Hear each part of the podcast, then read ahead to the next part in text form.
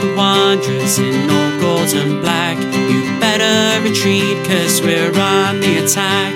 The strength of the wolf is the strength of the pack. We're Wolverhampton, we're on our way back.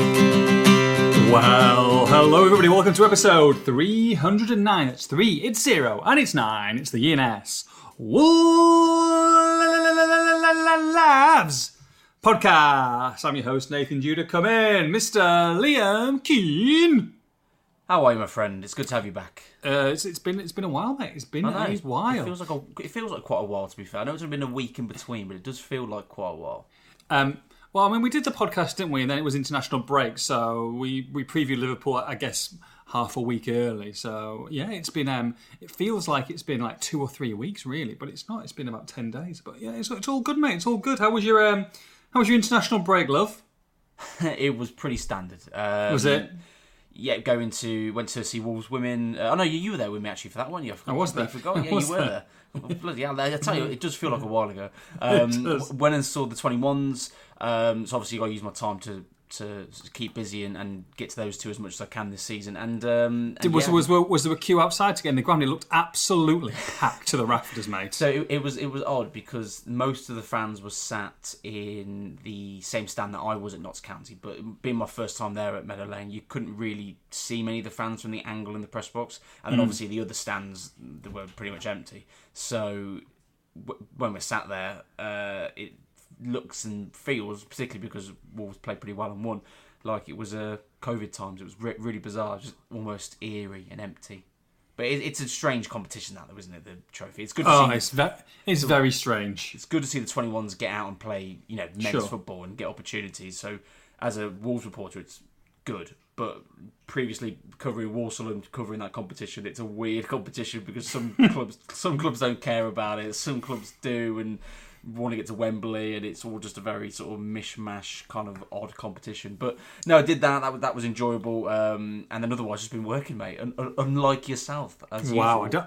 I honestly don't know how you dare. I mean, you could have taken a week off and actually uh, attended a couple of games rather than missing them for um, on your jollies. You know what I mean with your with your horrendous planning. But some people plan plan our vacations on international break, and uh, yeah, I was just about to go into my my second hot dog, hot dog of the night and watching the Toronto Blue Jays baseball. Um, and uh, yeah, and I, and I saw your your picture at. Uh, um, for the 21s. But no, it was, all, it was all good, mate. It was all good. Nice little, nice little six nights away. Just solo, mate. No one else, just me. Um, I kind of like going away on my own for once a year. And I guess it's difficult when people have got children and. uh, Well, I was going to say a wife, but I've got a wife, but I still still get to go at the moment, as far as I know.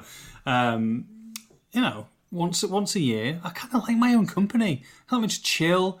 Got a nice hotel. It was about. I I made sure it was like a couple of miles from the stadium, so there was for people who don't know baseball, they pretty much play every single night in the uh, in the season. So uh, six nights I was there, six games, and yeah, kind of just did a gym in the morning, chilled out, watched a bit of TV, ran, or you know, went into you know, did some weights, and then and then go for a nice diner breakfast, have a wander around Toronto, come back, and then walk two miles to the stadium, two miles back, have some nice food, don't feel guilty, repeat, rinse and repeat for six nights. It was great, absolutely loved it. That does sound quite fun, actually. To be honest. but, I mean, aside from the baseball thing, because not, that I wouldn't like it, because I probably would enjoy going to Mm. see it, but I don't. I've never watched it before. I've Got no idea, and don't know anything about it. Um, it's such a fun sport. I guess if you're into American sports, I guess most people now, especially with uh, the gridiron action, are, are NFL fans. I'm, I'm an NFL fan and college football fan, but um, I think baseball for the for your purists, for your people who love stats, I, I love my maths, etc. I know you don't. When we try and work out discounts for kettle and toasterman products, it's not your not your strongest point, but it's definitely one for the. Um, for the purists, uh, and I think you'd enjoy a game of baseball. Actually, I really do. Uh, fan interaction's great. Uh, what can I say? That? I think I can say this. Um, you would have actually gone to a baseball game this summer if, if the Korean trip uh, went on, because I believe we were going to go to a, a South Korean in South Korea a, a baseball game, and Hwang was going to throw out the first pitch, but obviously that all went Pete Tong. Yeah, I was looking forward to that. Oh, mate. Oh, you know, the thing is though, the, when you look at American sports and you look Hmm. at the people from the UK Yeah. yourself being one of them that like the American sports. That questions why I would want to watch American sports because you look at the you know the kind of riffraff that um, you know paying paying attention. They're, they're just a bit dim, aren't they? The kind of people who sort of watch American sports. You have to be, I think, don't you? I mean, you're literally offending. I, I reckon there's probably at least at least fifteen hundred people listen to this podcast who are, who live in America. Absolutely just, and you're going to get absolutely oh, panned. The people who do joking. They know book- I'm joking. bookmark this, and then you you Twitter blast this lad because that is absolutely shocking. No, How no, no. dare you? I, I, you know I'm joking. I, I think if I gave it a chance, if I gave probably most of the American sports a chance, I probably would enjoy them. But I've just got too much going on, man. I've got, To be I'm just too busy, man. I can't to be watching honest, to, to, to be honest, the people I cannot stand, and this is it started coming across to. I know again you're not a big, big fan of this because I've seen you play. Um, uh, it's come across to these shores as well. Started to, but I cannot stand Americans golf when they're just about to tee off. And they make all these stupid, stupid noises, and I'm like, oh, I, they're the lowest of the low for me. Absolutely awful. But yeah, so it started to to creep into the open, I think, recently. But uh, not good, not good. But uh, you know, like I say, we like to. I've got an offer for you because we do like to travel during international breaks, and you know this offer, Liam. So I'm gonna I'm gonna tell you live on air. I'm gonna I'm gonna add a bit of spice to it. So in the next international break, which for people who don't know is incredibly close again, um, it's in October. I think it's in about three weeks' time. So again, of course, I'm going away, um, but I'm going to Las Vegas. Now I've been trying off air for the last two to three weeks, maybe a month, Liam, to try and get Maybe. Mr. Liam Keen and partner, and, and soon to be Mrs. Keen at some point, I'd, I'd assume, um, to come to Las Vegas with me and Alana. Now, my efforts have proved, proved futile so far. However, I'm going to spice things up, Liam. Okay, so we I'm going to be. I'm actually in Vegas for two weeks. So I'm not saying you need to come for two weeks, but I do feel because you haven't been and people who have been know that first time. It's just great. It's fantastic. Everybody knows you can't lose first time. Everybody wins. Every single person who's been to Las Vegas, ever, first time wins.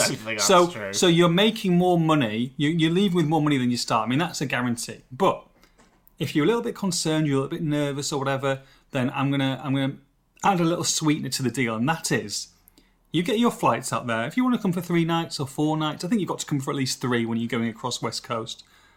I will personally, hand on heart, pay for yours and Rosie's five star hotel accommodation for the whole trip. All you need to do, economy flights, 550 quid each, direct, straight to Vegas.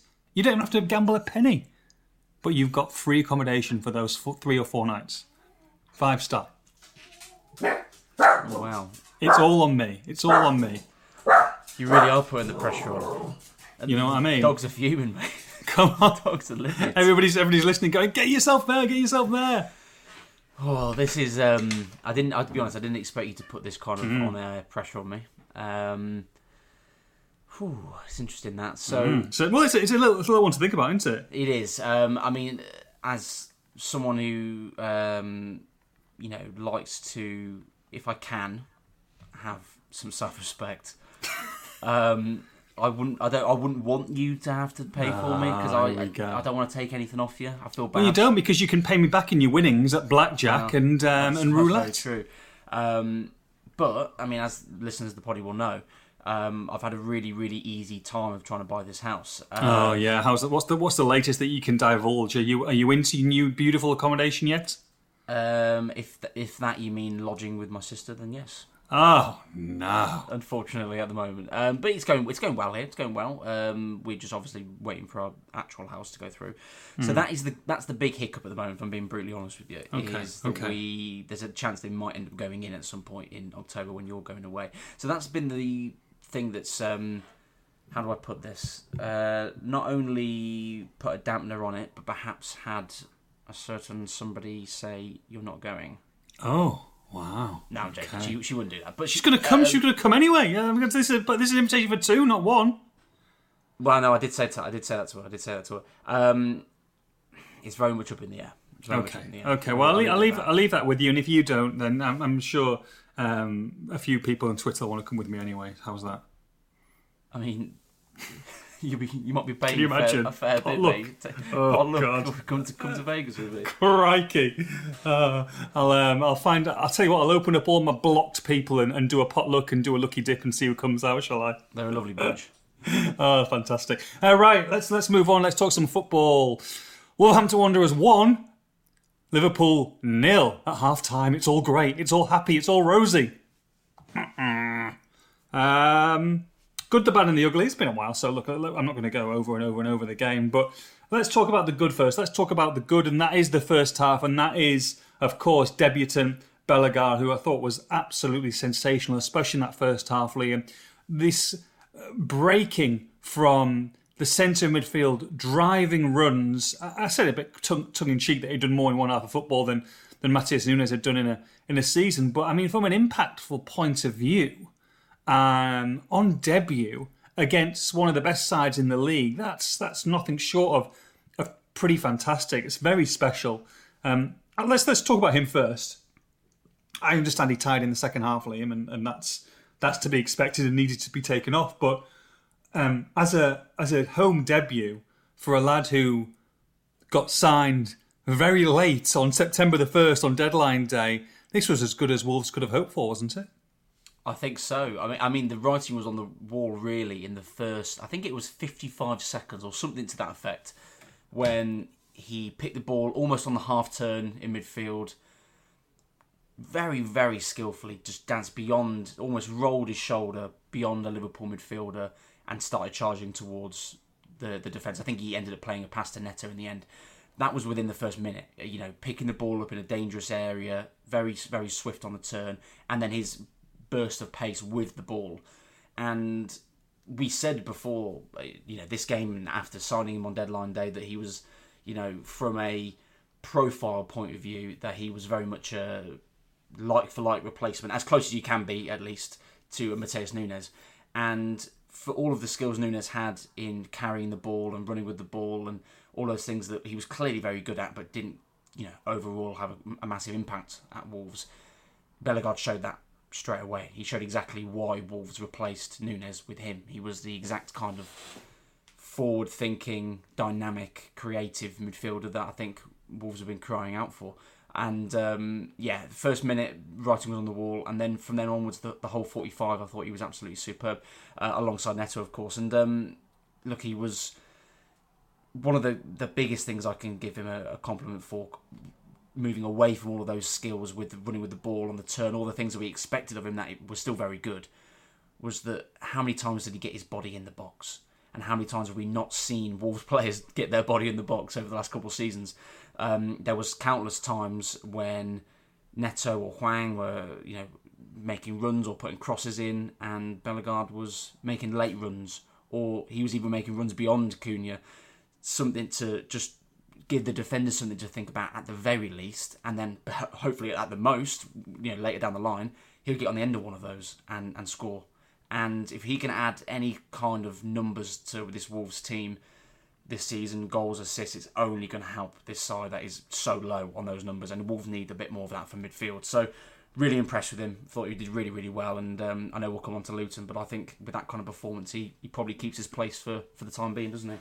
I think so, and and you know, like you say, worked out worked pretty well with Neto in that first half. Is is Pedro Neto now the first name on the team sheet when it comes to to Gary O'Neil selecting? I mean, he spoke glowingly of him in the post match press conference, and you know, the second leading assist maker in the in the Premier League for someone who hasn't scored many goals. It is pretty pretty impressive, and they've talked about end product a lot with with Pedro Neto and staying fit. I mean, first of all, he has stayed fit. Touch wood and that I think is why we're seeing someone who's starting to. I don't think he's there yet, but starting to get back to the best form that we've seen Neto, in which which incredibly was probably like three or four years ago now with with with the injuries that he's had, but still young. Kind of looks like he's taking up a bit of a leadership role at this football club. I know he's not in the leadership group, but I feel like he's someone who, on the pitch, stature wise, and watching him on Saturday, is someone people are looking to, um, of course, to make an impression on the game. But you know, he's even though, like I say, he's he's pretty young. He's still one of the more senior players in this side because of the length of time he's been at this football club. and end product just isn't scoring goals; it's assists, and he's starting to really deliver on that front, and should have more, by the way, if it wasn't for the finishing of others, which we'll get which we'll get onto. But uh, as a as a start to the season, five games in, I'm pretty excited about what we've seen from the the Portuguese international. Absolutely. Um, I'll, I'll, highlight his performance at Liverpool with with two chances, uh, or two moments rather. One being the setup for Hwang's goal. I mean, the, the solo run there to cut inside Szoboszlai, go past Gomez. I mean, Matip wasn't even. I mean, he couldn't even get anywhere near him as he went past him to put the cross in. Absolutely wonderful. The solo run for that, close control, speed, dynamism, everything. And then the second one is setting up the Cunha chance that, of course, he should have scored to make it 2 0. Brings the ball down out of the air, first touch, nutmeg, Joe Gomez, and then, you know, carries it a few yards, but puts in an absolute peach of a cross. Um, Neto has been absolutely wonderful. You know, Gary O'Neil has been very, very adamant all season. I know it's you know only been five games, but all season after games, we've been talking about Neto. Probably been the highlight of you know most fixtures so far and he's been adamant that he's been absolutely brilliant off the pitch, been amazing on it. He's been magnificent since I've been here, and um, you can understand why he's speaking so glowingly of him. I think he's been wonderful, really, really has, and um, it's this kind of consistency. Again, I know it's a it's an easy word to throw out, but with a lot of these Wolves players, it has been the problem, and consistency has been the key for him coming back from injury. But he now looks stronger from the injury. He looks more confident. He looks settled. He looks fit and um, I know it's an easy conclusion to come to uh, again, really, but as a kind of player who was young, maybe a little bit naive at times around his injury, I think he seems to have grown up a little bit more as well. Seems a bit more comfortable in himself. Um, if he can keep this up, he'll have one hell of a season. And I'll highlight it, you know, end, ending on this. Wolves scored 31 goals in 38 Premier League games last season. We all know that stat really, really poor. But in those 31 goals, they, you know, this is amongst the whole team. They got 12 assists. 12 assists in the Premier League. Incredible. Is, is absolutely incredible. And Neto's got four already. So um, that that's a you know I think you've got to highlight that. Um, if he had some goals to it, that'd be great. But if mm. he finishes on a hell of a load of assists, I think we'll be more than happy. So um, yeah, really really impressed with him. And then just to add to the you know a little bit on the stats as well. Neves and, and Podence have got six goals last season, top goal scorers. Hwang's already on three in five games. You beat me think, to it. You beat me to it, Keno. There you go. I always do. I always do. Um, let me just go. Let me just let me just rant. Let me go straight onto it. Go Hwang, uh, you know how much I like him. Um, it's it's a little bit like Totti. I've got a bit of man love for Hwang, and uh, I just think he's a really really impressive person and player but again, I come back to things like consistency and injury record. What we've seen so far is I've, I've been really happy with, with, what I've seen from him. I think he's the kind of hard-working player, someone who's desperate to play for Wolves, someone who puts a shift in, who is dynamic but powerful with the ball and without it. He didn't actually play that well against Liverpool in comparison to a Neto or Bellegarde, for example. But once again, he was in the right place at the right time for a fairly easy finish. And how many times has he popped up and done that? Three goals in five games. He's already halved the uh, the the top goal scorers from last season. And if he stays fit, and that's a big if because he has had a lot of injury issues, if he stays fit, he should easily surpass that this season. I think his target should be 10 Premier League goals this season. Mm-hmm. And if he does that, he's had a very good season, I think. And anything above that would be excellent. About a month ago, we discussed about Max Kilman and whether we feel like maybe maybe three weeks ago whether we feel that it was the correct choice to name him captain. And look, I think we're both be honest. We we both still think that that I would prefer Max Kilman to be concentrating on his football and probably give it to someone else. We we kind of disagree slightly with who we would have given it to, but I think that's that's not really the case in point. At the same time, we said that both Bruno and Lopetegui and now Gary O'Neil have all rated Max Kilman as um, a leader in this in this club, and that's why. So so fair enough. And, and like I said, we don't see it day to day, and that's probably why he's been given the nod. Same with Hwang though, uh, yeah, Liam, true, in the fact true. that that Bruno and and Lopetegui and and of of course Gary O'Neil, when fit, and that's the case when fit, because he has had some horrible injuries or annoying injuries that's kept him out two weeks, three weeks, four weeks, five weeks but they, he always finds a way back into those teams over those over those three managers, and that's because he is reliable. You know, you, you would have thought that someone maybe who is constantly injured or has had a bad injury record, they kind of go to the back of the queue, but he always finds a way to get back into that starting line because of his contribution, not just with the ball but off the ball and and the, the ground that he covers in games, and that he's very honest and reliable. That he does continue to feature under a plethora of managers is, is credit to the to the lad. Yeah, absolutely. Reliable, actually, is the, the word you've used there. I think is absolutely spot on. Um, almost, and and I don't think in performances wise it's quite the same as this, but it's probably the closest I can think of. Jonny Castro Otto, you know, Nuno time pre injuries, he was a seven out of ten every week, if not better. But mm-hmm. he was reliable, consistent. I don't think Hwang's quite there in performances because you know he will have a dip in performances. But what he is reliable in is all of the dirty work, the shape, all of the discipline. How many times does Hwang get booked or get in trouble with, with the referee? And I don't. And sometimes it can be a good thing that a, a player is, um, you know, scrapping and having a bit of a having a bit of a go, and occasionally picks up a booking. But Hwang doesn't do that, but does it in the right way. Mm. He's still heavily involved in everything Wolves do, and that's both defensively and offensively. And that's why managers, as you to your point, every manager has come back and relied on him and come back to him in the team. I think genuinely he goes a little bit under the radar sometimes. I think uh, you know, fans have given him uh, you know a fair bit of um, praise over the last maybe six months or so. I think he's he's built up a, a much uh, better relationship with, with the supporters and things like you know you coming out of Molineux and taking the picture and spotting him being the only one standing in the rain to see mm. fans after the game. Uh, I can't remember which game that was, but it was fairly recent, wasn't it? Yeah. Um, even the little things like that are going it's, it's, probably helped towards his relationship with the fans. So I think I do think fans, uh, you know, are giving him a, a, fair shake as well at the moment. But overall, he does go under the radar quite a bit for the work he does on and off the ball. And uh, I don't think he's first name on the team sheet every week at this moment in time. But I don't think he's far off it. I think people like Neto are obviously ahead of him, but I think he's there or thereabouts as someone who's really integral to the, the way Wolves play. I think. Yeah, and look again, just saying about South Korea, we, we didn't see it, but this guy is an absolute rock star over there. By the way, I mean Absolutely. apart from apart from Heung-min Son, you know, who of course is known around the world, this guy is is pretty much second is to him, and you know, like you say, he's starting to get a bit of a name, and there's also a lot of clubs. He's always linked with with with clubs and moves in in transfer windows as well. So it's not just us. There's a lot of other people who can see what he does, and I think that maybe, like you say, fans are maybe come round to it a little bit slower than others, but are starting to see the impact that he's making in games now. Yeah, definitely. There's a reason why, to the same point about the managers liking him, there's a reason why other clubs like him, and there's a reason why he's become the sort of figure he has back home in, in South Korea as well. Uh, yeah, I think he's a very talented player. I think he's a very good person to have around the training ground and in the team. And of course, his English is a lot better now than it was previously. So little things like that are going to really help him as well.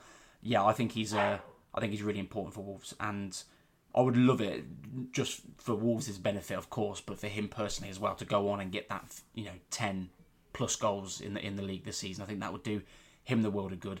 And if, if he's doing that, then it's only going to help Wolves, so it can only be a win win. Sure. So that was the good. Uh, a bit of a longer section than I anticipated, but that's fine. It's nice to talk um, glowingly about a few players because um, we're going to go on to onto a couple of, of, mentions that isn't going particularly well. Not when you've only got three three points from the first five games, then of course it's not all going to be uh, roses and cupcakes, is it? Look, um, Matheus Cunha's miss, uh, two misses really in that first half he knew it. He, he knows it. Gary O'Neil knows it. The fans know it. He's not in the kind of form, finishing wise, anywhere near Premier League standard at this moment in time. Now, I'm not saying that he's not a Premier League standard player because I think he is. And actually, he, he's going to be, even though people will probably argue this, I would say a nailed on starter for Luton. And beyond that, because his link up play is better or way better than any other striker at this football club. Um, central striker. I'm including, you know, Fabio in this and Kalajdzic in that. Um, you know, he's got he's got to keep on going. But he knew sat on that bench, and you could see him just kind of like slumped in the in the seat. What two 0 Wolves would have meant, and would have probably dictated made this game. I think a lot more different scoreline wise than than it finished up. I think 2 0 up and out. I'm going to hedge my bets and say Wolves win that game because I think they were that shell shocked and it was that dominant that the crowd and the atmosphere of being 2 0 up would have probably just about carried them over the line. Um, and the other one, Jose Sa, which, you know, that second goal, Liam, it's not just. I got we got a bit of stick for this actually of, of maybe talking about Sa's goal in the um, that led to led to Robertson's second for Liverpool, um, saying, "Well, look, he's gone through midfield and the way that he's been allowed to to get through and make runs and no one's tracking him." And I get all that, but I think a lot of people are looking at judging at that ball about where it's landed and, and what Roberts has done with it since. But if you rewind and you go back five, six, seven seconds and you look at it from that kick as well, um, I mean, Gary O'Neil called it. Was it crazy a crazy moment or Absolutely he, crazy. He absolutely said, yeah. crazy. So you know that is and, and it was insane. And when you go back to the actual goal kick and you see the goal kick from Sa. it was just before you know it goes under him and you know he gets beaten. It was a calamity of of errors really. So yeah, just a word on them too. Really, both both going through Jose Sa. We, we get this with Jose Sa. We know what we're getting with it. Sometimes he's brilliant, and other times he's you know he's got to do better. But also, also Cunha, is he? Do you agree that he's the one that Wolves will continue to persevere with, um, even though he's missing chances like the first one, which obviously was the most glaring? Yeah, I think to your point, he's again quite integral to how Wolves play, and some people might not like to hear that because the work he does off the ball, the work he does with the ball to link play up, he's better at holding it up than some of, than, than, some of the forwards as well. I think he's actually quite important to the way Wolves are trying to play at the moment. I do think I do think I prefer him playing with a, Fabio or with a, a mm-hmm. rather than on his own. But um, I, would be very surprised if at any point he, he drops out of the uh, the starting eleven. To be perfectly honest, and the problem you've got is as integral as I believe, and I think probably Gary Neal believes, uh, Matheus Cunha is. You pay forty three million pounds for for a forward, and they don't score that chance um, in that first half. He could have stood there and not moved and just you know arched his neck back and headed mm-hmm. into the bottom corner. Um, he probably had time to even bring it down, take a touch and put it into the bottom corner. Um, for someone of his quality and the money we've spent on him, that should be an easy chance and that should be 2 0. Um, I completely agree with you. I think Wolves win that game if, if they're 2 0 up. Look at last season, they went 2 0 up quite quickly uh, at home to Liverpool. And then while Liverpool were pushing in the second half, Wolves scored a third on the break and won 3 0. It's probably a very similar situation. Whether they get that third goal or not is neither here nor there, but it's probably a very similar situation, I think. And, and Wolves probably hold out and win that game had he scores that. And of course, the second one that, again, going under the radar a little bit that you, you've mentioned, um, it's less about the fact that it's the chance itself of him taking the shot from sort of edge of the box and spooning it uh, over the bar it's the fact that he doesn't pick out Neto on the left. I mean, Neto's free. He's made a run. If he plays Neto in and Neto takes a first time left footed shot or something to that effect, he probably puts it bottom corner and Wolves are 2 0 up. So, um, two big errors there for me. But of course, the, the, the, the header or whatever it was that he actually made contact with the ball was the, the biggest mistake. And, and unfortunately, it's just not good enough for a player of not just the money Wolves played, paid for him rather, but his actual quality. I think he's a very good footballer. And someone of that quality has to be scoring that. And then Jose Sa as well. I feel a little mm-hmm. bit. I'm a little bit torn with him at the moment because you look at him against Everton, some of the saves he made. Uh, well, I didn't. Obviously, I had to watch it on a screen after. but uh, still, still, still haven't seen the first team win this season. Oh, well, um, I, I, wasn't. I wasn't going to mention it, Liam. But uh, now, I, have seen the women it. and the 21s win though, so I don't think I'm the Stop problem. it! I don't think I'm Stop problem. it! You're going to be going down to Wolves under nines next to try and get a W. I don't care. I'll take I'll take whatever I can at this point. I don't care. I mean, when you um, say you haven't seen Wolves CD team win this season, you've seen four defeats out of four. Yeah, exactly, exactly. That's exactly what I mean. It's, it's, it's a sad state of affairs, but oh, I'm not the problem. Um, well, well, I like to think that anyway. So yeah, so, I'm a little bit torn. You see some of the saves he makes, and it's absolutely world class. Some of the saves he makes. Mm-hmm. and then he goes and makes a mistake like that. Now, again, I, I spoke about this. Um, we, we neither of us did this in the video, and I, which we probably should have done. Um, in in hindsight, we've both done it since. I think you know you've spoken about it. I've written about it. The fact that when Robertson picks that ball up and, and makes a a pass out wide to Salah, makes a run through midfield. João Gomes doesn't track him, and then no one from the defence picks him up.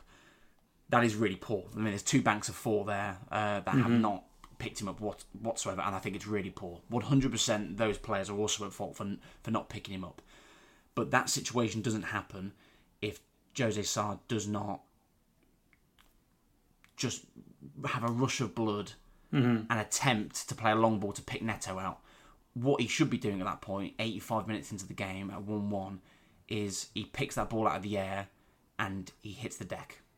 100%. ev- every other goalkeeper in the Premier League hits the deck at that point. I don't think there's one goalkeeper at any club that tries to tries to play.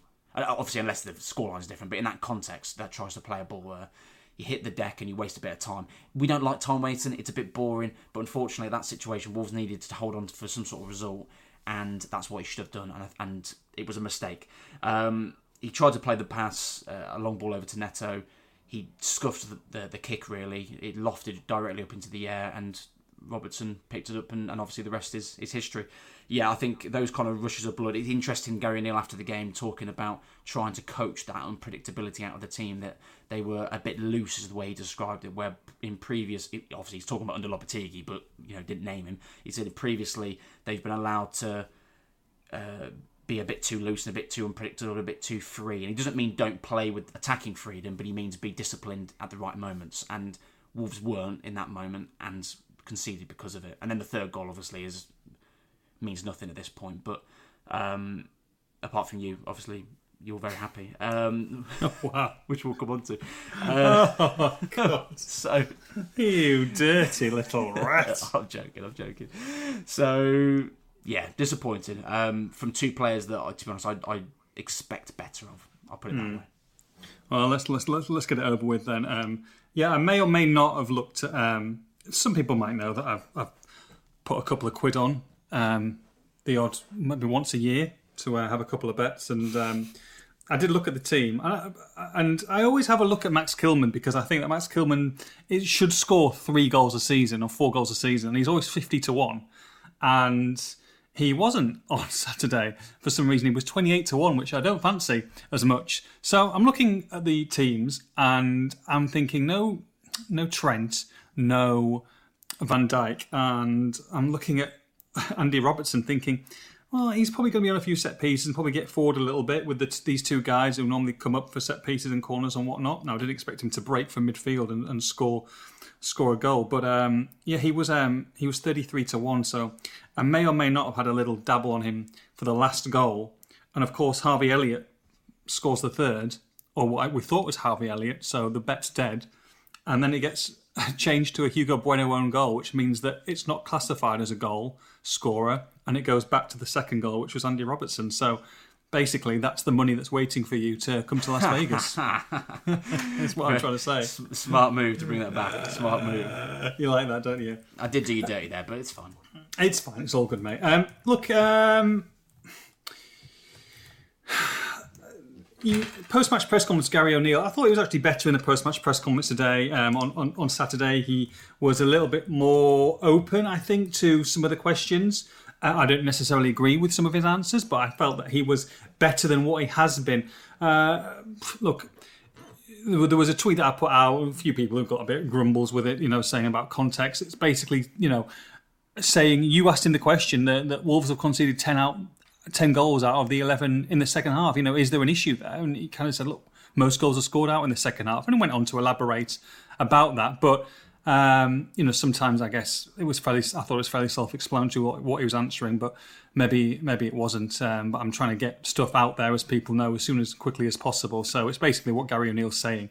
Um, do you think there's an issue? He doesn't think there's an issue in the second half. I, I I think there's a bit, bit more of an issue than, than probably he's making out. And I understand that Liverpool have got stronger bench than most and, and they can make impactful substitutions. But let's be honest, you know, Wolves have got good players that they can bring on, you know, strong international players as well. I don't feel that the the gap in the last 20 to 30 minutes of game should be as um, as wide as, as what it's showing in, in some of these defeats. Yeah, I think he actually made quite a decent point, O'Neil, after the game. That uh, there, there was two parts to the point. One being that if we were able to keep up that same performance from the first half as we did in the second half, the full ninety against a team like Liverpool, we'd probably be going for the title. Um, and then equally, that you know it's it's difficult for for Wolves to hold on to a result against that that that kind of team really, and albeit yeah, he makes a decent point in the sense that you know Liverpool obviously got bigger resources and, and better players. I felt it was a little bit of a cop out, really, mm. that you have such a good performance like that, and in the context of the game, you should be coming away with something. Yeah, you, can't just go, well, they've got better players than us. Exactly. Even if it's not three points and you get through to the 85th minute and you haven't conceded, then obviously the Robertson goal goes in. But mm. you get to that point in the in the game and uh, it's still 1 1. I think in the context and the way you, you played, you should be coming away with something. And I think he's been a little bit overprotective of some of his players and some of the mm. performances so far. I mean, look at the, um, the post match press conference after Palace you know, he said it. I didn't think it was a game we were ever going to lose, and well, exactly. I, I, I, don't know if I was watching a completely different game, but I didn't think it was a game Wolves were ever not going to lose. If, no, at agreed. certain points, if I'm honest. Um, so it, it just felt a bit. I don't.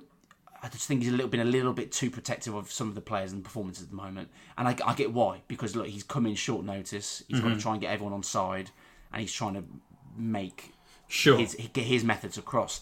So I understand why, but I do. You don't want to bury a player when it's like, oh, and then great yeah, exactly. to work with and, them, and especially with that, so early. With that absolutely crazy comment, he didn't name Jose Sa. He didn't even mm. name the, the, the moment he was talking about, and it was pretty obvious yeah. what he was talking about. But um, so yeah, I, I, do think there's a little bit of that at the moment, and to the point about second halves, and you know, eight, of, of, the eleven goals, ten of them have been in the second half so far.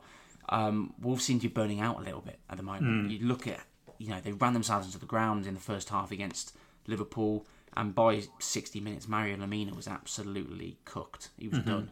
He was he was absolutely out on his feet.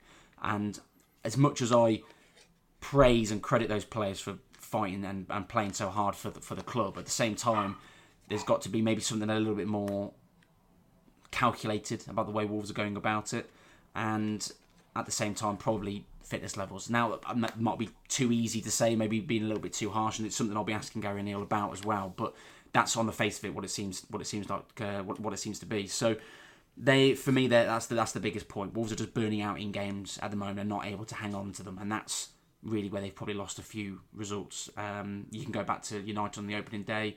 Missed chances is a, is a big part of it, of course it is, but conceding fairly late, and then you go through all mm-hmm. of the mm-hmm. games so far, and it's it's either moments or second half uh, moments where Wolves are, are losing fixtures.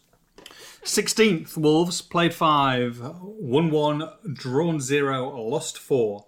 Goal difference of minus six, Liam, uh, and three points. So 16th, probably where they should be really at this moment in time. Maybe a bit fortunate to be 16th, I would say. In the in the glob update, of course, Luton still to get off the mark, uh, but uh, Burnley and Everton um, are, are, below Wolves in that table with a point apiece. We, again, I'm taking Sheffield United out of it for people who don't know. Sheffield United and Luton I'm not including, but the glob of it's Burnley at the bottom, then Everton, then Wolves, then Bournemouth. And then you've got high up the table, you've got the likes of Fulham, Crystal Palace, Nottingham Forest, all being 8th, 9th, and 10th. Um, now, look, that's that's only on seven points. Now, if they go to Luton and win on Saturday, that table looks a lot better. You know, you, you go you got six points from six games. They're going to be probably towards the top end of the bottom half of the table. And I know it's early days, however, and we'll we'll, we'll come on to previewing the game and how important actually is, regardless of this early stage, for for a number of reasons. But but you. I think we discussed actually at the start of the season. This was a horrible opening game, a horrible opening opening few games. Sorry for Wolves to start the season we probably would have taken, I think we would have taken six points from the first six games. Get in, get out, get the six points, which realistically, a point a game, you, you stay up in the Premier League with 38 points now. We want Wolves to be 40s, 50s, of course we do. But to get through those, you know, difficult fixtures that they've, that they've faced, I know we've got Man City to come and they've got some difficult home games on the on the way, but it's it's not an easy opening uh, to have six from six isn't the end of the world, but the difference between six from six and, and three from six is is pretty massive. You're telling me. coming coming on to uh, yeah, quite a big game this weekend. But you look at yeah the fixtures as you as you pointed out, they have been tough, haven't they? And they don't get much easier at home. you know, City coming up next. Obviously not this weekend, but following weekend uh, at home. Villa at home before the international break. Spurs at home. Newcastle at home. That takes you through to I think end of November, if I'm if I'm right there. The away fixtures you've got Bournemouth, and that's about all I can remember apart apart from Luton this weekend. um, let me have a quick check. I mean the the it's interesting because what was the one of the biggest keys to Wolves staying up last season? It was the home form, wasn't it? Mm. Now all of a sudden, we, and, we, and we discussed this before the season started. Really, when you looked at the the fixtures and looked at uh, the first sort of seven or eight home fixtures and how difficult they were for Wolves, that Wolves are going to have to get something on their travels. They have done that, of course, at, at Everton, um, but Luton's absolutely huge coming up now. And, and and then just looking at the other away games, Bournemouth, as I mentioned, on the twenty first of October, Sheffield United, the fourth of November, Fulham, twenty fifth of November. And then after that, you're going into December, and you've got Arsenal uh, away. But this sort of October November spell now of home and away games, it Yeah. it very much is it's a it's an even split of away games that are winnable, home mm-hmm. games that are a lot tougher, and But you'd rather have those at home, wouldn't you? I, yeah, I suppose you would. You, I suppose you would. But then Wolves, you banking on Wolves' home form to be the thing. Well, that exactly, yeah, season, I mean, that's, true, gonna, that's yeah. the thing that's going to get them through. Then you're, you know, you're, you're, you know, fishing around for scraps at the moment. So Wolves, we all know how football works. Wolves are going to all of a sudden, you know, they could have easily beaten Liverpool on Saturday and then gone and lost to Luton this weekend, or they could go and beat Man City next weekend and then lose to Sheffield United away. We, we know how football works. It doesn't mean on paper that they're going to win those games and lose the other ones Sure. but you have to try and take care of some of these fixtures now, starting this weekend, that are what you would categorise as bankers mm-hmm. for keep stay, keeping you in the league. And I just hope that Wolves don't have a Huddersfield moment from a few seasons That's back. very, very much um, completely correct in that Huddersfield moment. I mean, I can remember that badly. They won three games all season, didn't they? And two yeah. of them were Wolves Yeah. away. Mm-hmm. So The old I John mean, Smith Stadium.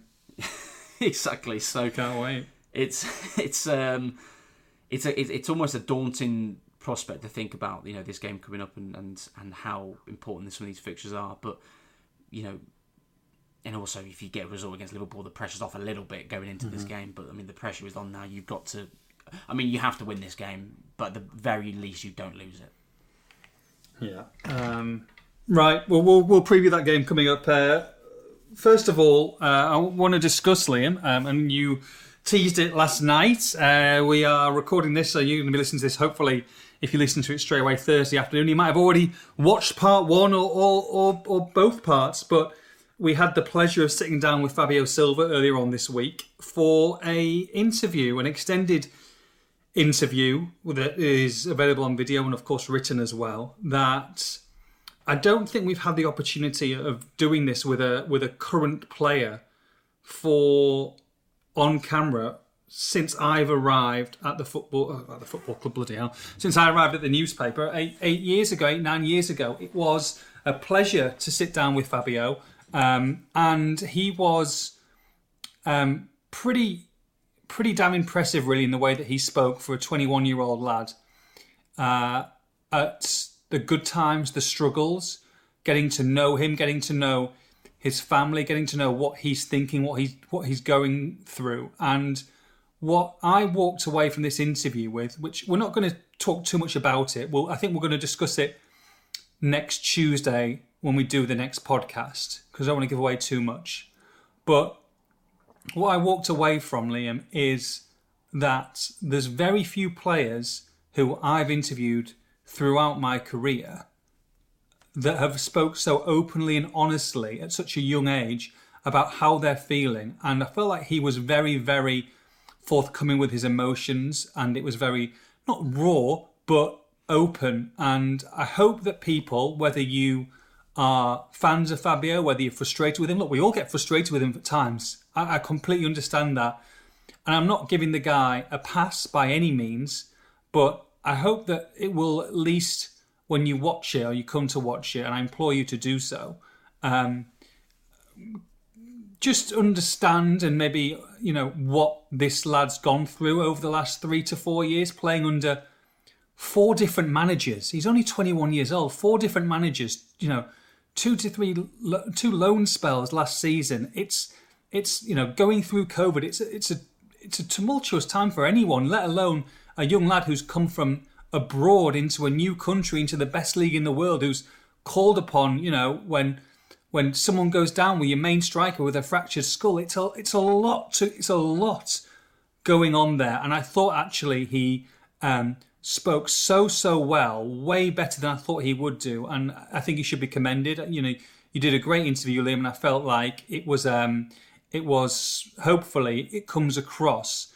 um, for people watching it that it, that they can maybe just take a step back and understand what we see on the pitch and what we see behind closed doors are, are sometimes two completely different things. Yeah, absolutely. I mean, you've done a great job of, uh, of selling it there, so sh- I should hire you as a as my PR man. um, it's it's uh, yeah. I, I, as I say, I won't give anything away um, in terms of what he said, but you know, briefly on a, on a couple of the topics he, he, he covered as well. I, I, will mention them very briefly, but um, yeah, to your point, completely agree that he came across really well. This is a 21 year old lad who is come under a fair bit of criticism, sometimes rightly, sometimes wrongly and you know it's not his first language, but he's learned English pretty well. He, he came over to Wolves as an 18 year old during COVID, as, as you just said. It's very difficult to to make all those different changes and transitions. So he, you know, the first part that's going to be coming out uh, tonight, Thursday, Thursday night, is all about what happened this summer. Um, of course, there's lots of talk about him potentially leaving. Um, and he's very open and honest about that, mm-hmm. and I, I, hope it you know will give fans a, an idea of what happened and and you know the people he spoke to to to keep him at Wolves in the end. Um, and then to, to your point about the, the struggles and, and difficult times uh, in his early time at Wolves, um, that will come in the second part, which will be Friday evening. And the most sort of, I suppose, interesting or emotional uh, part of that conversation was talking about the, the 21-22 season when, when Bruno Lage came in, and of course he played um, didn't play a lot to start with. Had a, a, sort of a run where he started a few games, but didn't score a single Premier League goal that season.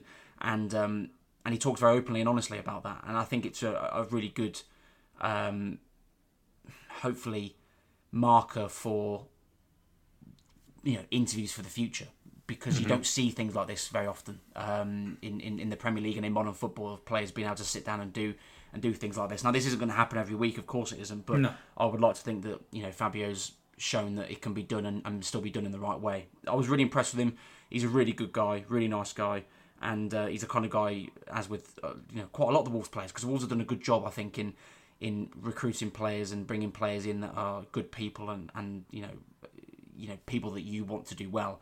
Um, he's he's one of those, and you know the Wolves fans love him uh, in the stadium, and I think on social media there's been a, quite a lot of criticism. Again, sometimes rightly, sometimes wrongly, but I would like to think that him having a chance to talk will, will change a few minds or enlighten a few people and, and give him the opportunity he needs to, to push on. Yeah, ballsy to do it as well. You know, Definitely. five games played. Uh, you know, and, you, and you, you've lost four of them, and he started in the majority. You know, of Premier League games. It's um, you know, he didn't have to do this. He didn't have to do this, and I think that's important. You could quite happily not hide hide away. I mean, the, the, players are not they don't need to come and speak to us. Um, they could could do a club interview or whatever. But the fact that they they wanted to do it and get across really a little bit more about Fabio Silva the person and um, and to do it at a, at a time when I guess obviously there's a lot of frustration in the in the fan base on a variety of different issues on and off the field um, is, um, is, is commendable, really. So yeah, I implore people to to watch it. Um, if you listen to this before or, or, afterwards and you haven't watched it yet, please do. Please tune in. It's on YouTube. It's on the site. Uh, Liam's tweeted it. I'll tweet it as well. Um, it's it's a really really good watch. Part one Thursday 10:30 p.m. Part two Friday 10:30 p.m. You can also buy the newspaper as well on Friday or Saturday morning to um, to get uh, the full written transcript as well. But of course, it will be online. Um, again, no, no no no payment needed. Just put your details and your email details in, subscribe, and it'll be all there for you uh, Thursday and Friday night. Okay, great stuff. Shall we talk um, about from one legend, uh, potential living legend, um, to another, and that is Kettle and Toaster Man. Kettle and Toaster Man, baby. Dot co.uk. Now, um, Liam, what would you like? Would you like? I've just tell you what, I'm going to go into this because can I do this? Yeah, I can. I don't know about you. I, have I've, I've never clicked on this tab before. Um, obviously, I've done a lot of research and I have it all on my tabs ready to go. So, um, um, you know, I've had this out for a good couple of hours and not just literally three seconds ago when I saw it and clicked on it. Um, there's a lot of there's a lot of insects at the moment. Are you getting some insects? A lot of flies kicking around. I misheard you for a second. Um, What- excuse me, Plenty of that as well, lad. Bloody, I've been away for six days. mate. Oh, right. Compose yourself. Um, In- yes, there is a- insects. in fact, there is a lot of insects at the moment. Now that you mention it. Not just not just you swarming around my grill on a Saturday afternoon. Excuse me. Uh, it's um, the, the, I don't know. We've just got like loads of little flies that get in, and of course when you you're letting the dogs out at night, and you've got the lights on in the kitchen, and they come in. But there's like loads of daddy long longleggers, and there's you know like all these fruit flies and stuff. Like it's getting it's it's getting on my it's getting on my nerves. I was going to say something else then, but I'll say my nerves. anyway, you can get you can get because I haven't got any. Well, I have because I have. Um, you can get a, a swan insect killer. You know, one of these things that you get that kind of like industry standard where they're, they're they're attracted to the light, and then all of a sudden they get absolutely zapped, zapped. I do Now know you, them. Now you wouldn't think you're going to kettleandtoasterman.co.uk for this kind of product, but you are. You are, and this is industry standard, industry strength, ultraviolet lights. I mean, Liam, you're going to be attracted to this before you go into get get shocked. It's that it's that lovely. Um, stick that down. Kitchen, living room, outside, workplace. I mean, it's absolute dream. How much you're paying for it to get rid of all those bugs? I mean, if, if it's going to help you that much and it's that strong, it's got to be like 60 quid. Oh, mate, it's not. It's 120. You've been serious? No, it's 45 pounds. 45 quid. 45 Scare me quid. like. 45 quid. Get yourself down, of course. You know, all that. your all the appliances, kitchen sets, kettles, toasters, microwaves, cooking appliances, air fryers, blenders, ovens, kitchen bins, laundry, heating, cooling, and of course, Swan Insect Killer. KettleandToasterMan.co.uk. Right, questions. Are you ready? Let's do it. Gladiator. Ready. Keen. Who would you? Who was your favourite gladiator growing up, or was it before your time? Um, the the original. you like? I mean, you do look. You do talk a lot about your biceps. I mean, they in the car the, uh, on the way to uh, Molly the other day. I was showing you them, wasn't I? It's not, I mean, literally, I mean, they are top drawer though. literally. uh, You're driving the car, and, and you literally just flex and go, "Look at these." I'm not. I mean, you think I'm making it up? People listening, the twenty odd, thirty odd thousand of you listening this week. That is literally what this guy does. He literally just from nowhere, just like looks to the right, looks to the left, rolls his little short sleeve shirt up, and just goes flex and goes, "Oh, these are unbelievable." Okay, I don't quite say that. I just say, Um, I say have on. a taste on these, lad. Go on. Look at these things. Unbelievable. I am jacked, lad. I am jacked, is what I, think he said. I, I do. I do actually. do actually. It's say that. unbelievable. Honestly, you think I'm living with a comedy character? It's absolutely astonishing. It's tongue in cheek. Astonishing. It's tongue in cheek. Um, but they are, they are pretty great though. Um, no, the the original Gladiators was before my time, but they did a reboot on Sky. okay. I want to say like early 2000s, something like that, and that was sort of like when I was a young kid, and I would I was I used to watch that one, um, Hmm. but I couldn't tell you the names of any of them. I wouldn't know. So yeah, Oh. buzzing. You know they're bringing it back, by the way. Are they really? No, literally, I think they're filming it right now. It's coming out in like a few weeks or a few months or something like that. I, don't know. I saw them doing like some press stuff for it recently. They're actually they're I think I'm not sure what channel it's on, but they're bringing it back. Yeah, Oh wow, interesting. Um, I didn't get Yeah, I was a- go on surprisingly, but you never know. I was a big. No, I mean, you never know, Key. I mean, there could be a second job for you there. Um, if the Fabio interview doesn't go down very well, then you, know, you might have to apply. get, get yourself on the gauntlet, lad. Um, good job. there was um, back in the day, my favourite oh Jet, Jet mate, unbelievable, unbelievable, and Middlesbrough fan as well. But she was she was um, I think her name was Diane Youdale, but Middlesbrough fan, and uh, yeah, she was she was the one. Obviously from a um, competitive background, and um, her skills with the pugil stick were, were unrivaled. To be fair. No comment. No comment. Okay, right. Um, for some reason, my Twitter's not working on the screen, so I'm just trying to buy myself some time to find these questions. Give me a second. Uh, I don't know why that's not working. Okay, here we go. Are you ready for some questions, Kino? Let's do it. Wow. Oh, this is astonishing. You might have to read some of the questions here because it's even though I've got 37, 40 questions, it's not letting me access any of them apart from one. So you might have to look at them. Well, well, you, you know what? For for one week only. Should we turn, no, should we no, turn no. the tables on on you? Right. Let's not let's not go crazy here. Right, But can you see Nathan them all? Judah, question number one for you. In one. That was bullseye, by the way, for the people who, who um, used to watch this Wouldn't back in the got day. Um, from the Wolf Pack. Well, that's the only one I can see. I can see that one, so I can ask you that one. It's the others that I can't see. No, Judah, this is for you, my friend. Uh, which Okay. new striker would you realistically want Wolves to sign in January? After you, Ah. you go.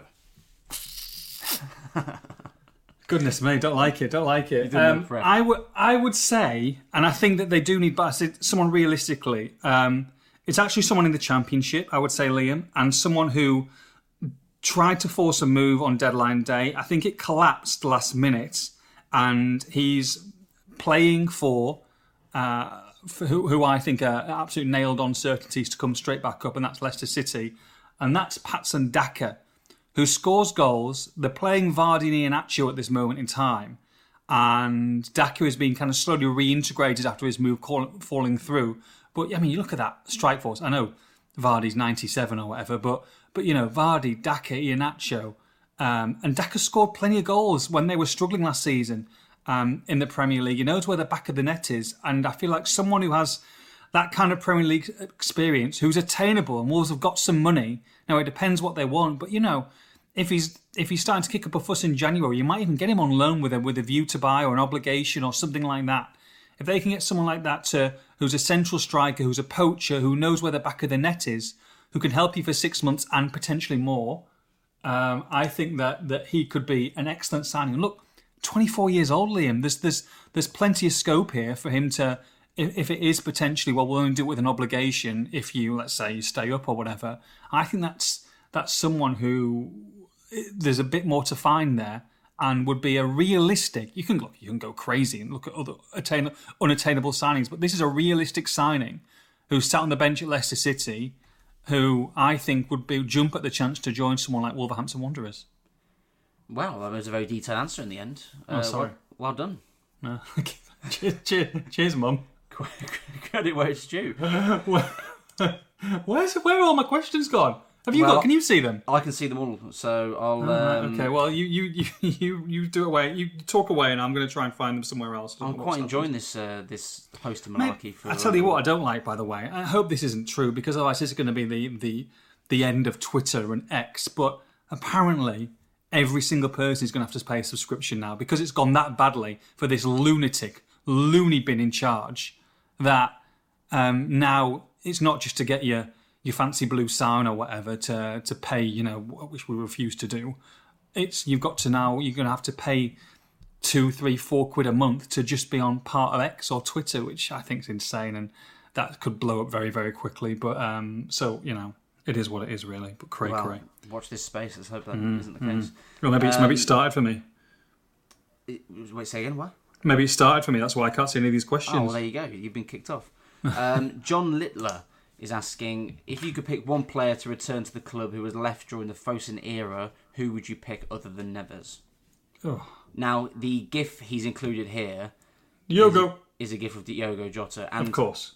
I know it's an easy cop out, but he's the he's the obvious answer, isn't he? I he literally is, isn't he? I mean, I mean, he's uh, he was he was unbelievable. I'd say him. I would Doherty. may- I oh, would- sorry. I, I would maybe say, in if you're talking peak of powers, it, you've got to then. Oh, I suppose that's not the question. Is it? I'm changing the question. Now You're trying to change it to Raul, aren't you? No, I'm gonna say either Raul or Boly. If you're talking about if yeah, they're coming back at the peak of their powers when they're at Wolves, that's not really the question. Jota's coming back now as he is Mm. now, so Jota's the obvious one. Anyone coming back now as they are? I mean, Pedro Pedro Goncalves. I'll take him, mate. Take him. Uh, otherwise, I might be struggling. I mean, Jota's the obvious answer, isn't he? Obviously, other than Neves. Yeah, I completely agree. Definitely. Wow, I lo- I'm loving this uh, this hosting malarkey. I can't find this anywhere. This is insane. I've All gone I've- to, I've got I've gone, in. I've gone incognito, and all I've got is um. I've got one for you. This is this is definitely down your down your down your street. This is definitely Okay. a question for you. I, I couldn't even attempt to answer this one. Oh, From Stu. Stewie. If the Wolves press pack were working in a restaurant similar to the one featured in The Bear, who would be the first to crack under the pressure?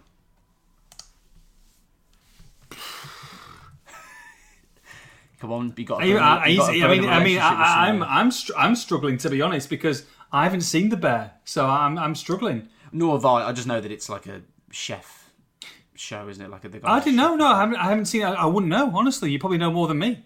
Um, okay, well, there you go. There you go. You, it would be you though. You'd crack. You'd crack. I It's almost like an. SAS style. You'd, you'd you'd crack early, wouldn't you? You'd be in tears. You'd be, you know, when you're blindfolded and you're brought into the the marshal and the colonel and the captain. You're you're in tears within four minutes for the show. Hundred percent. Not a chance. You'll you'll go all hard and there'll be a little soft centre there. They'll, Excuse they'll, me? They'll, they'll, I'll do what? That's poor from you, that mate. They'll It's chip away. Show. they'll chip away.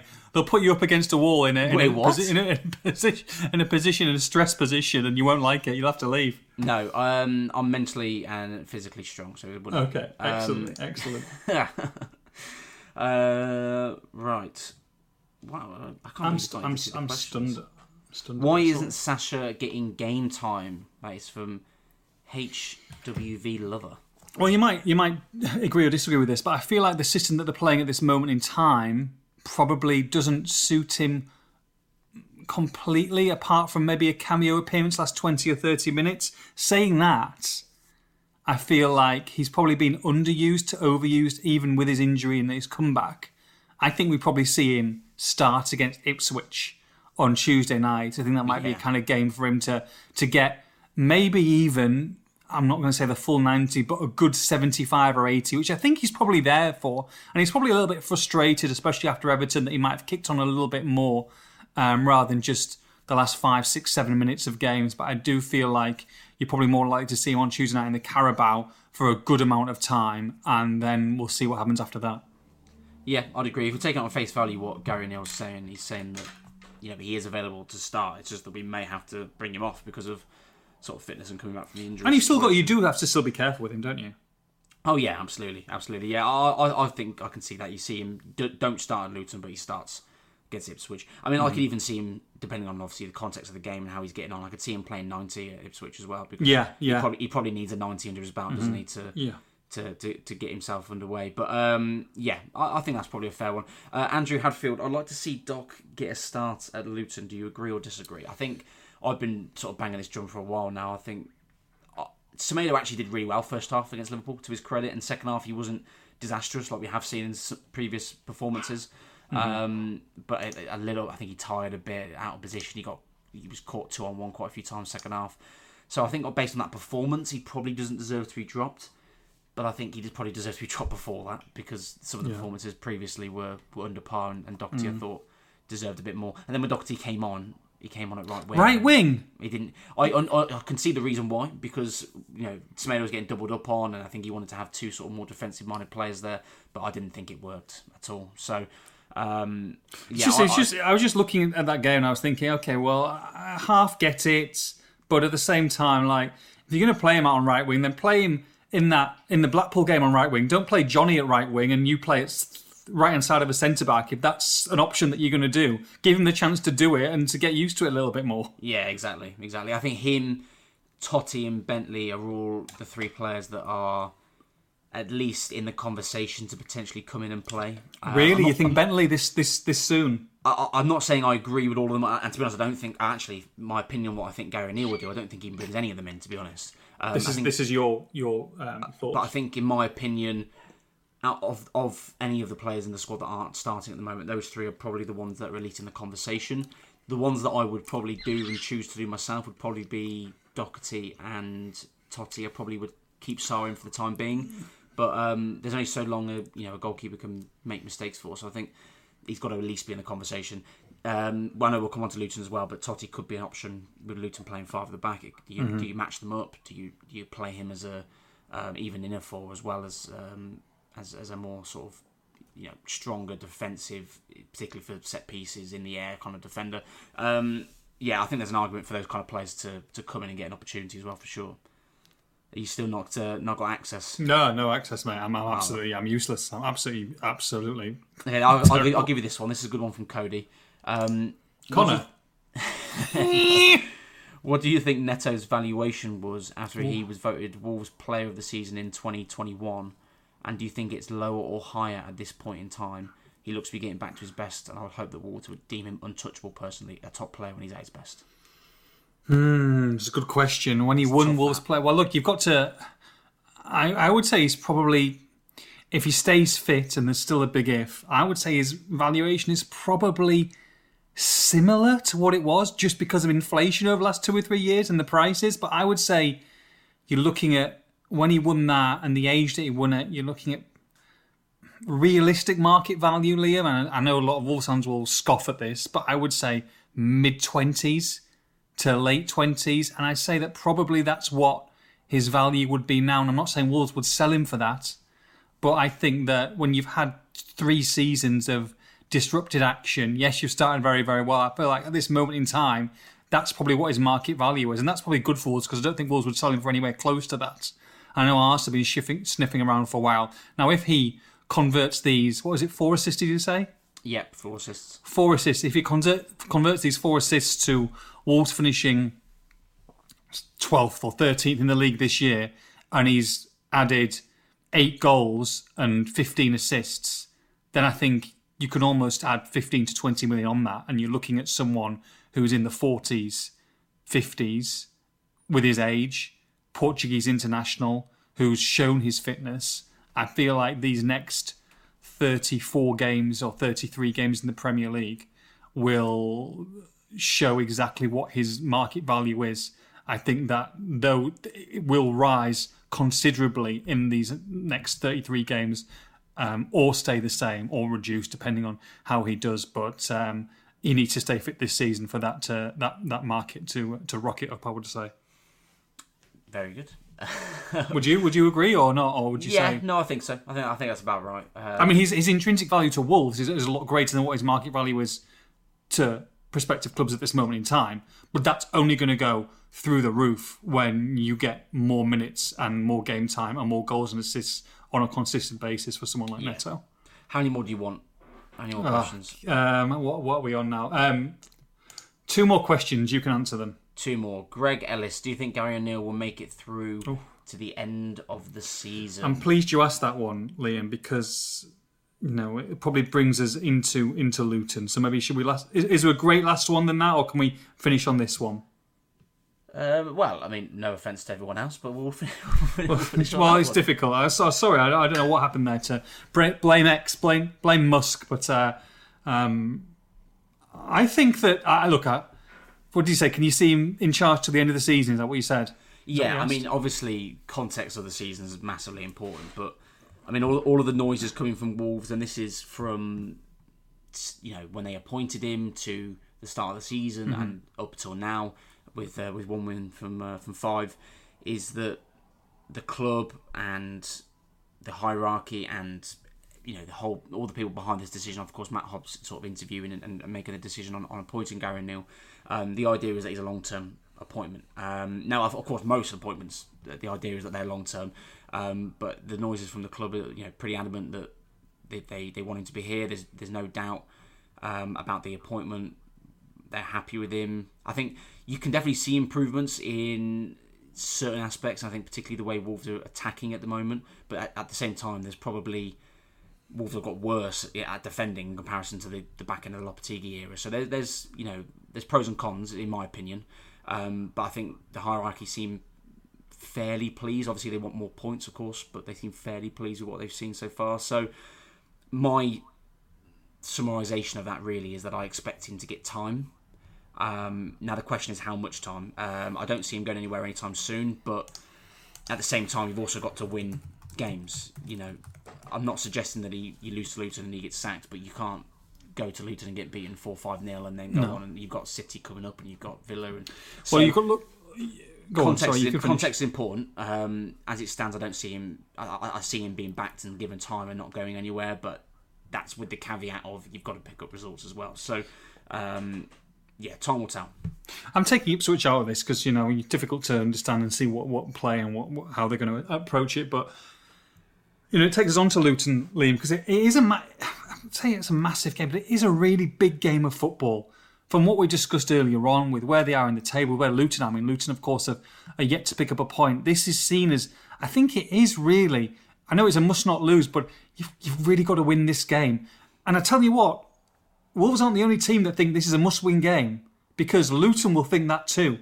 Make no mistake about that. Rob Edwards, of course, and there's a gra- cracking feature from Paul Berry in, in today's paper and online, uh, you know, interviewing Rob Edwards. He will be desperate to get three points to get Luton underway in this in this season. They're probably looking at this game thinking, "Crikey, if we lose this, I mean, it's all, it's almost game over already." You know, um, and I think Gary O'Neil needs a win here. I, I do. I'm, I'm, not saying by any means he's in trouble. I, I don't think that. But you look at the teams to come after this: Man City, then Villa, then Bournemouth away, then Newcastle, Spurs. I assume, I assume Wolves will pick up some points even when they're underdogs. They're going to be underdogs against Man City. They're not favourites to beat Villa. They won't be favourites against Newcastle. They probably won't be favourites against Bournemouth. In fact, I know that they won't be. They'll be underdogs. Um, let me have a look at the quickly, very quickly. Um, bear with me for one second.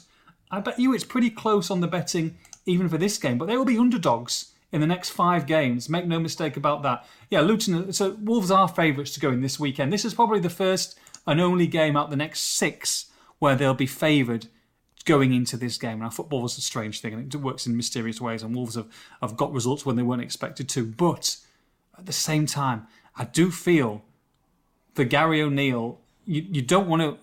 If they lose this game, Gary O'Neil's not going to lose his job 100%.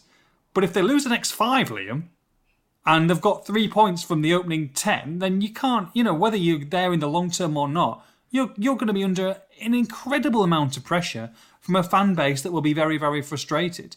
Um, I think they probably just about win on Saturday, but I do think it's an important game for Gary O'Neil and for this squad as well because they need to, they need to, I guess, get a little bit of belief in the system they're playing and show that get some points from games where you know you look at Manchester United and you look at the first half against Liverpool and they they've deserved a lot more.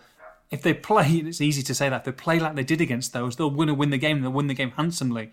But it's about playing against the sides that like that against the poorer sides that Wolves have failed to do over the last few years. It's a big game, mate. No, it is. It really is. And you look at the way that both teams set up. You look at the friendly between these two teams at the beginning of August as well for me, it's set up to be quite a. It's, it's not going to be a pretty game. Let me put it that way. I think it's set up to be for a neutral, quite a nasty game to watch, and it will probably probably be decided by a single goal. It will probably be very tight, and the onus, even despite going away from home, the onus is on Wolves to go and create and score and break Luton down. What did we see in that friendly against Luton at Molineux? They Wolves had all the possession. I know this was under Lopetegui, so it's slightly different, but not massively. Um, Wolves had all the possession and couldn't break them down and couldn't couldn't score. Uh, I mean, Luton even had a couple of goals ruled out for offside, didn't they, um, in that game? So I suspect that it will be that tight and it will be quite a nervy game with both sides aware of the importance of it and probably quite similar to the Everton game. And if Wolves can have any kind of result that is similar to that game uh, at Goodison, then then they'll walk away happy. But it's it's it's quite a tough ask, not mm. because the quality's not there, but you've got to back up that quality with the kind of hard-working performance that is going to match Luton's effort. Because Luton mm-hmm. are going to be desperate for something. They're going to dig their heels in. Yeah. They're going to be difficult to beat. They're going to be flying into tackles you've got to match that first of all, and then allow the quality to shine through. So that really, for me, is the is the task for Wolves. Um, look at the way Luton set up. I mean, they've been playing five. Um, Ryan Giles actually dropped for for the last game. I mm-hmm. suspect he might come back in. I, you know, it, it's difficult to second guess, obviously, at this at this stage. Um, they got a couple of decent players. Like I think Lokonga in midfield on loan for Arsenal seems a decent player. Nakamba obviously was former Villa. He's, he's okay. Um, Morris up front seems a little bit of a handful at times. Um, if they do play two up top and they do play Morris, he didn't start in this last game, Adebayo, but Elijah Adebayo, former Walsall, I was a Walsall reporter when he was at Walsall, and you know I think he's a very good footballer. He could, um, he's quite a handful. You know, him and Morris together could be quite physical, quite imposing. Um, set pieces. They are, Liam, but come crosses. on, you've got to win this game. You've got to go no, and win no, this no, no, game. 100%, 100%. But we look at Wolves and the way they've been defending recently. You've got to also got to be aware of dangers because this is going to be a tight, tight game and it could be decided on you know a cross or a corner or a free kick. And Wolves' defenders, that's why maybe playing Toti at left back or even playing a five might be a good move. Um, you've you've got to be on it. You've got to be on it for all of those lofted balls into the box that are going to be difficult to deal with. But then looking at how Wolves might set up, I think we're both probably quite similar with this. I think we've spoken about it off air as well that I think he might go with the exact same starting 11 as he mm-hmm. did with Liverpool. My reason for that is that Cunha, I don't think is going to lose his place. No. If he brings in either Fabio or Kalajdzic to play alongside Cunha, it means he's got one of five players basically that have got, that have got to be dropped. Neto, never going to happen. No. Hwang, as long as he's fit, I don't think he'll be dropped. No. Bellegarde, I don't think he gets dropped after that performance. No. Now the only other option is Bellegarde comes into midfield, into well, I know he's in central midfield, but more like in a two, and you drop either Gomes or Lemina. But I can't see him for this game dropping either of those two either. The only one I would say out of that would be I said if he was going to do that, Liam, would be probably João Gomes, just taking him out from that. But I don't know whether a Lemina and Bellegarde midfield away at Luton is probably the way to go, and I feel like that, sure. that might be folly. I think as a quality of those two, I think there's the quality's there. I don't think the discipline is there for those two as a pairing um, away at Luton. So I'd be quite surprised if he does that. So that's why I think he'll probably go with a similar similar starting eleven. But you've also got to weigh that up with the work and the shape and the tactics that Wolves would have been working on this week, based on what Luton play. Does Gary O'Neil surprise us? Does he go with a five? Does he does he make a change and play two up top, um, regardless of the performance in the last game? And if he does do that, Toti Gomes has to play. Whether who would you two up top be then? two at top would probably be Cunha and Silva at this at this point, just. And I think you use Kalajdzic as a as an impact. So what you're saying a five-three-two?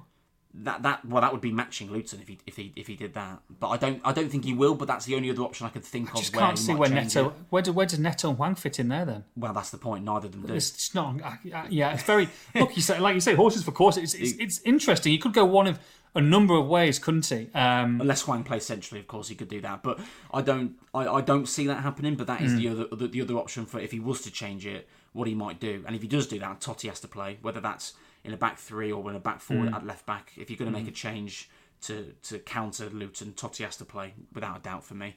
Um, but then, yeah, to, to your point, if you're going to do that, you lose a Neto or Hwang or someone. And particularly the way Neto's playing, obviously Gary O'Neil was a big fan of him. I can't see that happening at all.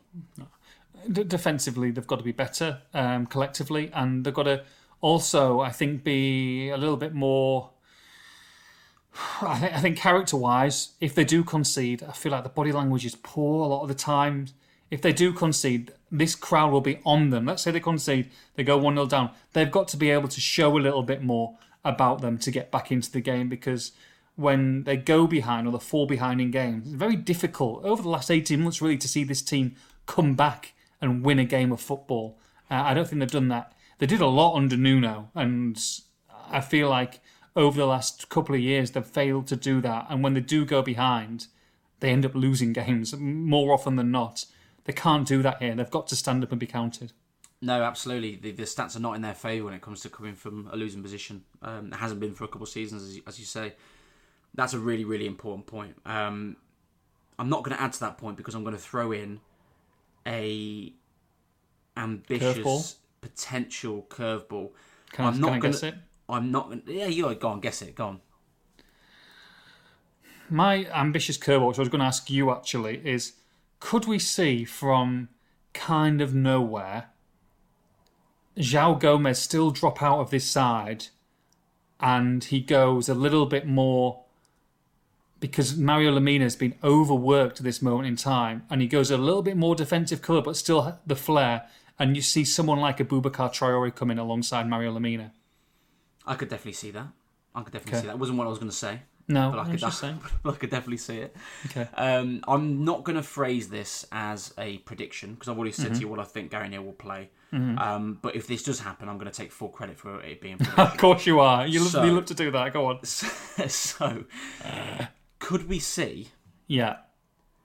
a But if this is right, by the way, are you going to say I called it, even though, 100%? even though if they keep if they keep the same team, you're going to say I called it too? Because Well, this is what you do I've on match I've already days. said I think he'll play the same team. So yeah, without a doubt. Okay, so you got you can have two bites of the cherry. Yeah, Okay. 100%, mate. You, Okay. you 100%. Does he play a back five Okay. with Which is Toti, uh, Dawson, Kilman? Mm-hmm. Um, a right a right wing back of either Semedo or Doherty, Doc. but someone who is a right back playing right wing back or you know that kind of position. Oh, we're going to see Neto, are you? But left wing back, Yeah. we see Neto, and Okay. Wolves and Wolves when they're going forward drop into a back four. Okay. When they're defending, obviously Neto pull, comes back in. I mean, it's a, it's a big job for Neto doing that. It's a lot of work there. But Yeah. that's, that gives you the opportunity of playing two strikers and Neto and playing midfield. It means probably Bellegarde still drops out if you play that, mm-hmm. but you still get Neto into the team. That's just a, a curveball I'm throwing out there. do you know? I don't mind it, Liam Keen. I don't, mind, it either. I don't mind either. Now it has to be with that very strict tactical structure of going forward into a back four. So even though Semedo or Doherty is going to be on paper a wing back, they have to be disciplined and allow Neto to be the more adventurous.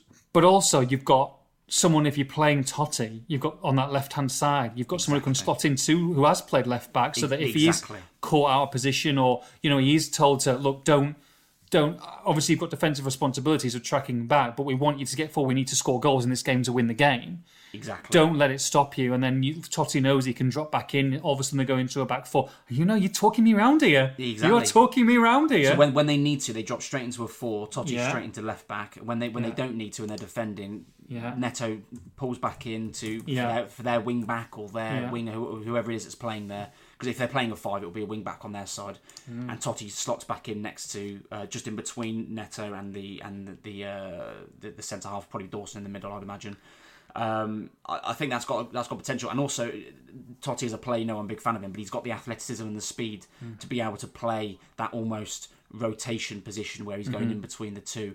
Um, I think that's got that's got legs, and if that's right, by the way, oh my god, genius! oh my god! Someone you're, you're not, you're not going to be you're not going to be mentioning it, are you? You won't be mentioning it much. I, I will open the next podcast with just a laugh down the microphone if I get that right, regardless of the result. I, I've got no, well.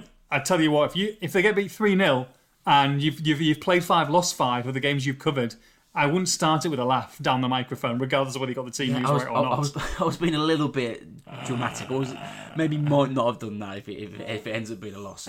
Look, but I, I think that's a I think that's a shout from me. Just saying. Excellent. Right, we haven't really previewed uh, Ipswich, but very, very, very, very quickly. I mean, like in a minute, we talked about it. I think that if Fabio doesn't start in this game, we see Fabio and Kalajdzic together, and the periphery, the likes of Jonny Boubacar Traore, um, you know, Dan Bentley. The, these are the guys who are going to Doc or Semedo, the one who doesn't doesn't play. Toti Gomes, even if he does play on Saturday, I think will start again on Tuesday night. Joe Hodge is back in training if he's fit. I think he comes back into the lineup. Or are- are these too many changes, Liam? And you know, Ipswich flying high in the championship. I think I think third in the championship behind behind Leicester and Preston. Uh, Do, do they need to play go a little bit stronger if they want to have a cup competition? If they do even want to have a cup run, I think that's still strong though. You know, I think Wolves. You know, no disrespect to Ipswich, but Wolves have got Sure. a, a strong enough squad to be able to play a lot of these periphery players at the moment, and, and, and should be still beating a championship side, uh, as well as a championship side who's just come up as well. So Sure. Um, Santi Bueno as well. I could see him starting at Mm-hmm. centre half. You know, not played yet for Wolves. Um, Enso Gonzalez. Tommy Doyle. Tommy Doyle, exactly. I think he probably starts that game, depending on whether he starts on the on, on the weekend, obviously. Um, Enso Gonzalez, I'm not sure if he starts necessarily, but I think he's involved and probably gets some minutes. Um, and then you have players on the bench to bring on if you need to get a goal and need to win the game because Wolves should still be targeting 100% to win that game because the Sure. cup should be important this season. Uh, I think it, like it should every year, but you also need to get minutes into players. So I think you all of those players you just mentioned probably do play um, or or involved to some capacity, and there's probably you could probably name most of the starting eleven after we've seen the starting eleven for Luton, really, um, because it will be the majority that don't start. I, I would expect. Um, yeah, good stuff, mate. I think I think I think you're right. Um, we're staying overnight, by the way, in Ipswich. Got a little bit of a, a night, a little bit of a holiday in for us. Uh, we'll be recording the podcast, a late night podcast post Ipswich. Uh, so that should be fun.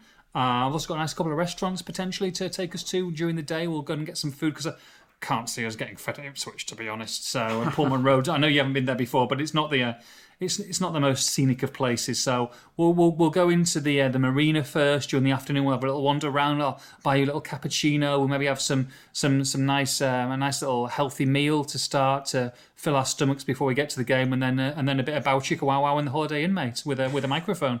It's been a very dirty podcast, to be honest with you. It's uh, man, Smut. It's, it's what the people ask for, isn't it? It's what they get. Smutty. That's why we're not award winning. Um, and uh, so, quick quick prediction for uh, Ipswich. I'm going to say Ipswich Town one, Wolverhampton Wanderers one. Wolverhampton Wanderers win four three on penalties through through to the next round. Right, but if you're going to be that specific, give me the Wolves goal scorer as well and the minute. No, no, no. I haven't got time. We've got. Come on, come on. Um, Ipswich are 2 0 Wolves. Oh, 2 0 Wolves, okay, excellent. Um, and we'll go with your prediction, which obviously it was coming in. Liverpool won until the uh, the Hugo Bueno own goal, but someone uh, someone missed out on a kettle and toaster. But um, what should we give away first? Let's give away, I'll say, we'll give away the new blue graffiti kit, shirt, and shorts. And I'll go, we'll go on your prediction. But I will say Wolverhampton Wanderers 2, Luton Town 1. Very good. I think it'll be really tight, as I've said already. I think Luton nil, Wolves 1. Ooh, so 1 0 Wolves. Claim it, claim the shirt, retweet it, and um, look, make sure you watch that Fabio Silva interview because uh, I think it's, it's it's very enjoyable. Um, and look, we'll all see you at Kenilworth Road on Saturday. Kino, thanks for going over. It's an hour and 25 minutes. I'm so sorry to everyone, but you know, it is what it is. Uh, from me, Kino, have a great weekend. We love you all. Take care. Bye bye. better retreat, cause we're on the attack. The strength of the wolf is the strength of the pack. Wolverhampton, we're on our way